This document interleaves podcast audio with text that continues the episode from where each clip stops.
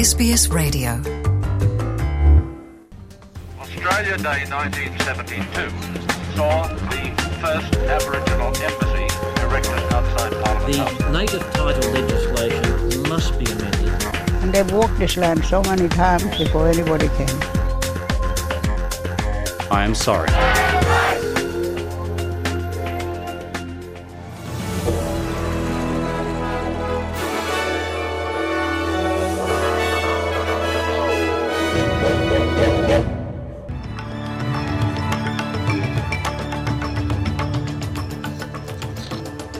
In this bulletin, a Senate committee told Indigenous women are eight times more likely to be murdered than non Indigenous women. Australia backing Ukraine's claims of genocide in international court. And 38 people reported dead after a mass shooting in a Thailand preschool.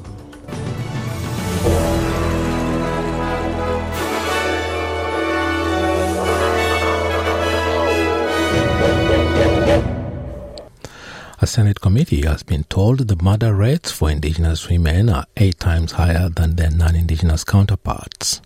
The data was shared during a hearings of a parliamentary inquiry into missing and murdered First Nations women and children. The committee is looking at the systems and circumstances that led to those deaths and disappearances, as well as reviewing current and historical practices used to investigate the murders. Victoria's First People's Assembly has pleaded with the state government not to change the indigenous name of a hospital in honor of the late Queen Elizabeth II. Premier Daniel Andrews has proposed renaming Maroondah Hospital. Maroondah being a word from the language of the Wurundjeri Woiwurrung people meaning throwing leaves. The Assembly has delivered a petition signed by more than 50,000 people in support of their request to leave the hospital's name unchanged. Treasurer Jim Chalmers says the government is not considering any increases to the Medicare levy in this month's federal budget. But he says the Commonwealth wants to work with the states and territories to ensure there is enough money to adequately fund their health systems. The ACT Chief Minister Andrew Barr has proposed a 1% boost to the Medicare levy for Australia's highest income earners. Mr. Chalmers says it's not a measure the government is considering. We acknowledge that there are pressures on the health system. Uh, we have already announced additional funding, particularly around COVID, uh, and we've tried to be upfront with the Australian people about uh, some of this unavoidable and desirable spending in our health system or in other uh, important services that people rely on and value. Uh, our job is to try and make sure that there's sufficient room in the budget to fund them adequately. Australia has filed a claim in the International Court of Justice in support of Ukraine's allegations against Russia. Foreign Minister Penny Wong says Australia is backing Ukraine's assertions that Russia has been violating the World Convention on the Prevention and Punishment of the Crime of Genocide in its invasion. She has also slammed Russia for the referendums it recently held in annexed territories, calling the ballots a sham. The minister's comments are likely to bolster Ukraine's hopes that Australia will lobby the international community to vote against Russia when the UN General Assembly meets next week to vote on a resolution relating to Moscow's annexation. President Volodymyr Zelensky called for Australia's support during a video address to the Lowy Institute think tank on Thursday night. The Prime Minister of Thailand has ordered authorities to fast track an investigation into a fatal attack at a rural childcare center which has left at least 38 people dead. Police have already established that the gun used by the attacker was purchased illegally. PM Prayut Chan-o-cha has also ordered flags to fly at half mast to honor the victims of the mass shooting and stabbing at Uthai Sawan, a town 500 kilometers northeast of Bangkok. He will travel to the scene today to be briefed on the investigation and meet some of the families of the victims. Meanwhile, world leaders, world leaders and ministers have also paid tribute. Australia's Education Minister Jason Clare has told Channel 7 the situation is horrific. When you think of anything worse, um, you know, I guess every mum and dad packing bags today for their children to go off to care would be hugging them a lot tighter this morning. I got a phone call from my centre yesterday afternoon saying, Can you come and pick up your little one? He's got a temperature and a runny nose. Mm. That's the sort of call you want to get. Yeah. Can you imagine those mums and dads in Thailand and that phone call? Leaders from around 44 countries are gathering for the launch of a European political community aimed at advancing security and economic cooperation across the continent. The new political body, which was created by French President Emmanuel Macron, are meeting in the Czech capital with Russia's invasion of Ukraine and Europe's energy crisis topping the agenda. The summit will involve the 27 EU member countries with surrounding neighbors and aspiring partners and comes as pressure builds to accept accept war torn Ukraine into the bloc. Belgian Prime Minister Alexander De Croo, who is among the leaders arriving at the meeting in Prague, says the summit is sending a clear message. If you just look at the attendance here, you, you, see the importance. I mean, the whole European continent is here, except two countries, uh, Belarus and, uh, and Russia. So it shows how isolated those two countries are. China has successfully blocked a motion by, the, by members of the United Nations Human Rights Council to hold a debate about alleged human rights abuses in the country's Xinjiang region. The motion was put forward following the release of a UN report in August that found possible crimes against human humanity were being committed in Western China. It is the second time in the Council's 16 year history that a motion has been rejected and is seen as a setback to both accountability efforts and the West's moral authority on human rights. China's ambassador to the UN, Chen Xu, has accused the world body of singling his country out. By tabling this draft decision, the United States and some other countries are trying to create a dangerous shortcut to introducing country specific issues to the Human Rights Council. Today, China is targeted. Tomorrow, any other developing country could be targeted. A Lebanese woman who held up a Beirut bank last month to retrieve her own savings has handed herself in to authorities after weeks on the run.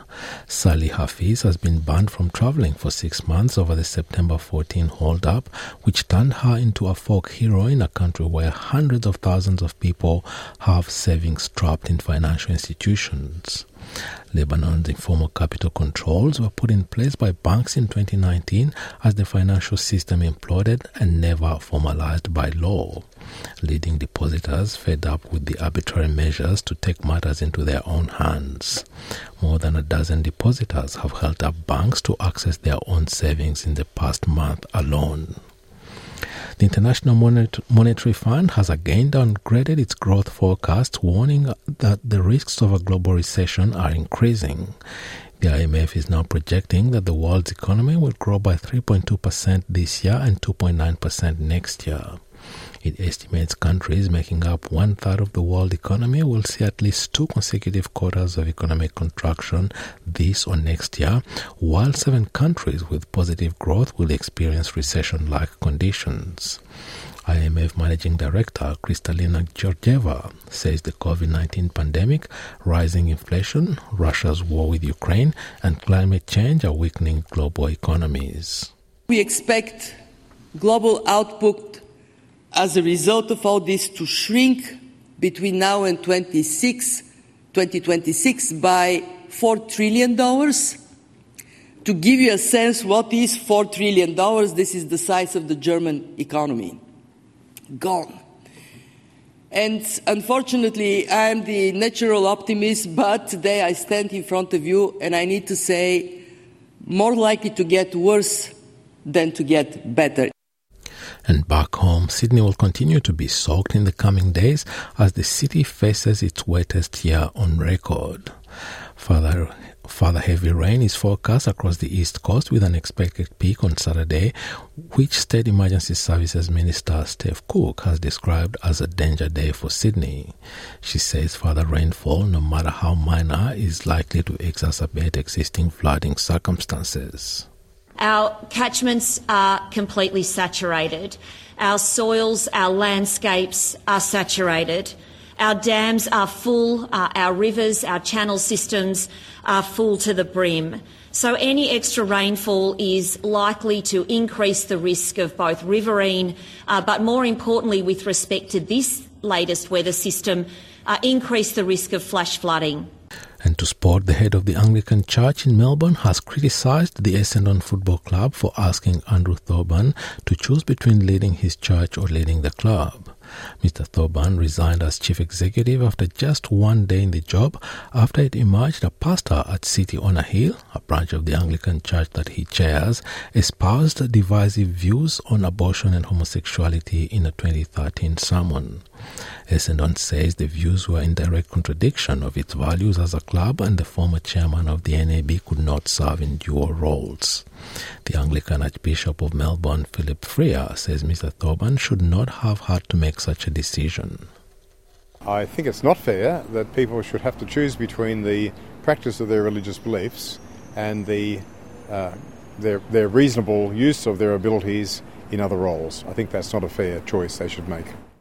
And now having a look at the weather around the country. Broome, partly cloudy day, 30 degrees. Perth, partly cloudy, 20. Adelaide, showers easing, 18 degrees. Melbourne, showers, 20.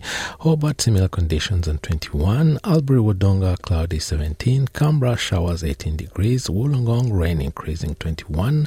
Sydney, showers increasing, 22. Newcastle, much the same, 23. Brisbane, partly cloudy, 25. Townsville, partly cloudy, 29. Cairns, possible shower, 31. Alice Springs, partly cloudy 29, Darwin, shower 234, and the Torres Strait Islands, cloudy day ahead at a top of 31 degrees. And that is NITV Radio News.